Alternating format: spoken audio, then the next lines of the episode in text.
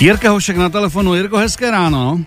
Dobré ráno, Miloši. Tak eh, my jsme minulý týden eh, mluvili o tom, že ve Velké Británii na ostrovech, konkrétně nás zajímalo Skotsko, probíhaly volby, které byly poměrně, eh, ne, poměrně, ale pro Skoty hlavně důležité. Jak to tedy, Jirko, dopadlo? A ty si přislíbil, že máš nějaký kuriozity ještě, tak pojďme to schrnout. No, ve Skotsku to dopadlo tak, že vlastně obě strany to můžou interpretovat poněkud odlišně. Ve skotském parlamentu máme 129 křesel, to znamená, pokud eh, chceš mít většinu, tak hmm. Eh, potřebuješ 65 mandátů. No a hmm. představ si, že ta skotská národní strana, skotské premiérky Sturgeonové, to jsou ti nacionalisti, hmm. říznutí sociální demokracií, tak získali 64 křesel. To znamená, chybělo jim, chyběl jim jeden jediný mandát k tomu, aby se stavili jednobarevnou vládu, což, mm. což je to, po čem toužili a to by bylo opravdu jako jasné poselství a vítězství uh, toho tábora nezávislosti. Takže to se nestalo. Uh, ně, to se ale nestalo. To se nestalo, mm. ale uh, oni utvoří vládu s, se skotskými zelenými, což je taky levicová a taky formace, která je pro nezávislost Skotska. To znamená, pokud bys to chtěl interpretovat jako, jako vítězství skotských nacionalistů, eh, tak, tak to určitě lze hmm. a určitě se nedá říct, že by ty volby dopadly tak, že by, že by voliči tu, tu myšlenku nezávislosti, nebo vůbec ta nezávislost je ještě šíleně, šíleně, šíleně daleko. Hmm. Vůbec jenom jakoby myslitelné nějaké další závazné referendum, tak to určitě nepotopili. Hmm, ale tak asi Londýn může být spokojen, protože sledoval zpozdálí, jak to ve Skotsku dopadne a jelikož to není takzvané vítězství na hlavu, tak, eh, tak, hmm. je, tak je nějaký prostor možná pro debatu, ale zatím se asi obávat nemusí nějak zásadně. Já si myslím, že zásadně nemusí. No. Já myslím, že Institut Václava Klause by to komentoval jako nevýhru obou táborů. Tak yes. tentokrát, by se, tentokrát by se trefil. Ano, ano, ano. Tak pojďme na něco eh, jiného než na tu přísnou politiku. Eh, ty jsi říkal, že budeš mít připravenou takovou jako zajímavost a já se na ní velice těším.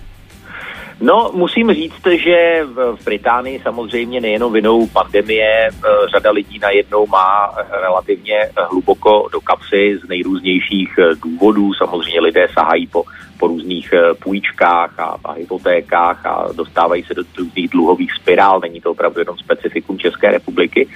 No a uh, jednoho zvídavého novináře napadlo podívat se do, do, do registru a zjistil, že nesplacený soudně uznaný dluh ve výši 535 liber mm. má i ministerský předseda Boris Johnson. Mm. A ono to opravdu jakoby v praxi znamená v téhle fázi, že kdyby byl Johnson jaksi běžným občanem, tak mu dneska ráno, zítra ráno můžou zabušit na dveře exekutoři a žádat eh, peníze v hotovosti, nebo by si klidně mohli odnést, televizi, odnést televizi mm. obraz, eh, koberec, mm. takže Eh, právě už eh, vyšel jeden z britských deníků s výborným kresleným vtipem, jak tajemník vlády volá Borisu Johnsonovi, že si exekutoři odnesli takový ten velký kruhový stůl, kterého zasedá britská vláda. Mm-hmm. Tak uh, i to se děje v Británii a mě to připomnělo moje natáčení ještě z mých britských časů v Londýně, kdy jsem navštívil v Savile Road, to je taková ta slavná ulice v centru Londýna, kde ano, jsou kde se uh, proslulé, kde se šije, kde, kde se šijí ty nejlepší ručně šité obleky pro gentlemany už opravdu desítky, ne stovky let. Mm.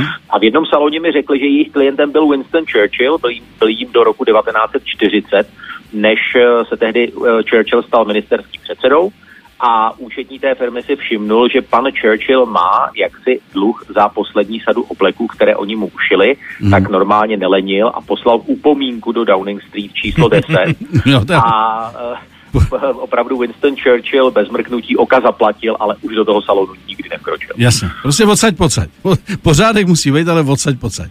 Tak no, jo. ale mají tam dodnes Winston Churchilla jako v podstatě reklamu. Je to, je mi to jasné. To byla win-win situace.